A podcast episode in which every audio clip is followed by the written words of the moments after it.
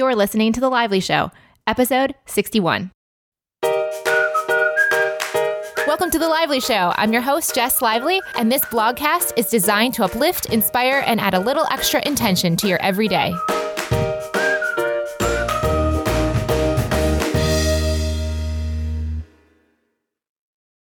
Welcome to the show, guys. Thank you so much for spending time with me today. I have two exciting things going on today. It's a very busy day for me.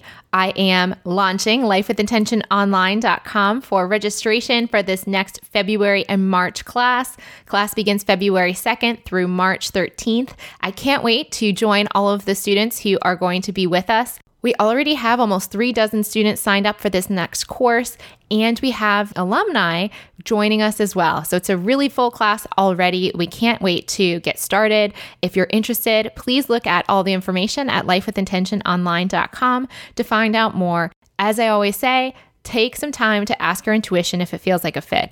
I truly believe that this class can help the students who've taken it. 100% of them said they recommend it for other people to take the course as well but your intuition knows what's right for you. So make sure it feels like a fit in your intuition. And if it does, I hope to see you in class.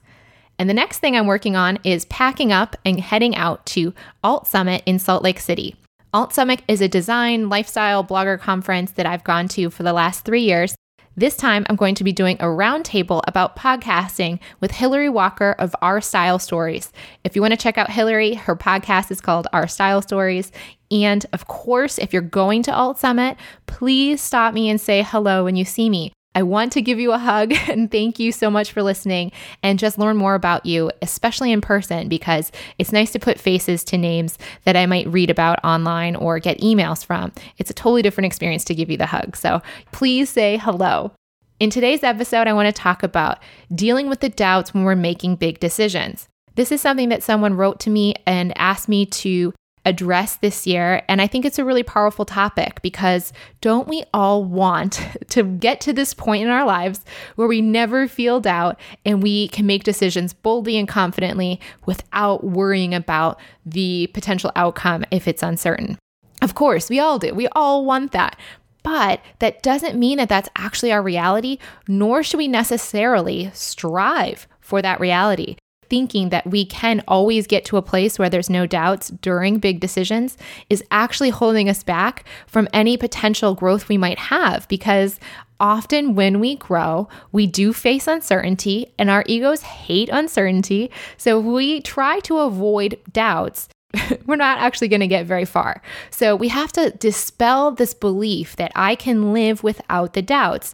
Sure, there are people like Eckhart Tolle maybe out there, or Buddha or Gandhi that have maybe banished their egos from their minds and they don't face fear. But for the rest of us, often fear comes up. It's that voice inside of our heads that is worried about keeping us safe. It used to keep us safe from saber toothed tigers. Now it's trying to keep us safe from launching our Etsy business, right? It's just a matter of what's relevant to us right now, what feels scary right now for us. We need to learn to listen to our intuition, access that voice and that wisdom, and follow that advice regardless of how scary it seems to our ego. Because our ego can rationalize all day long, and if we're waiting for that to go away and it doesn't, we're never going to take the advice of our intuition, which is really looking out for our best interest, even in uncertain circumstances. This is kind of like one of those trust falls where you fall back and the people catch you. You're really learning to trust fall on your intuition rather than relying on your ego to make you feel this full sense of security. I think that it's helpful to start with small things that might present small doubts and then take that trust fall, listen to the intuition, act on what it tells you rather than the fearful voice and the doubts, and see what happens. Observe the results.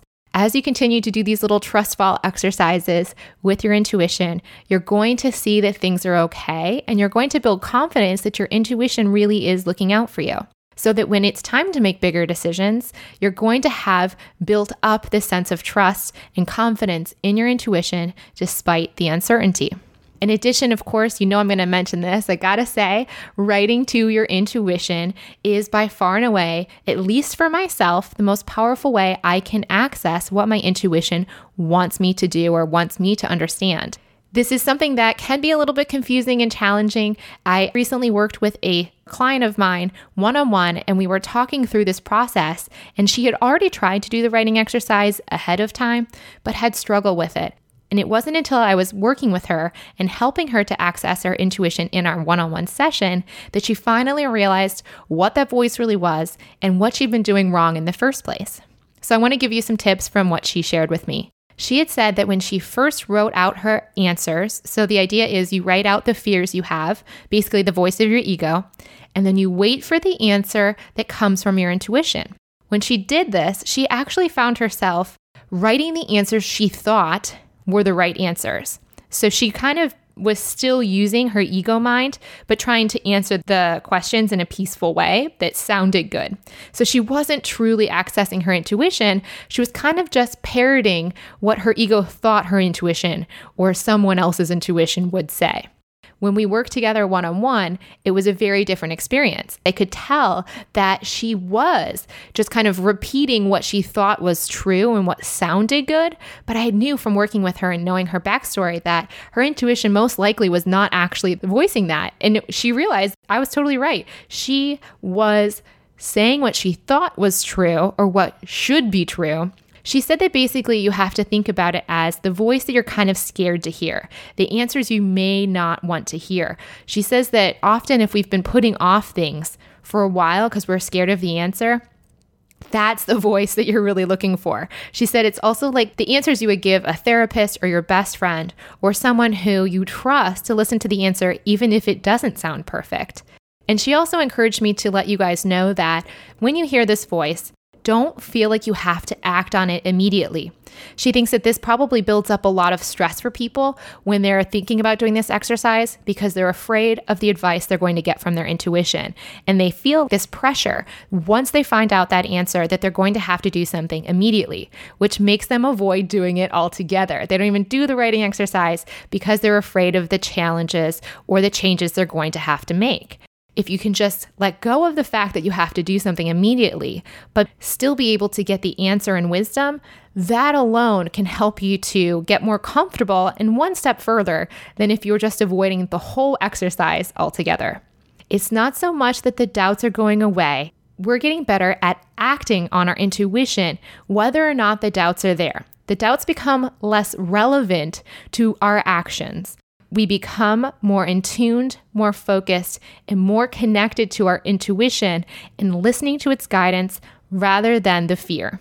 I know this is easier said than done. And so, again, consider these little trust fall exercises with your intuition. Find something small that seems slightly scary or has a slight doubt and act on it. See the results. And maybe you even want to make a journal about this and journal about the results that you get so you can start to actually see all of these experiences where you've listened to your intuition and how it's played out.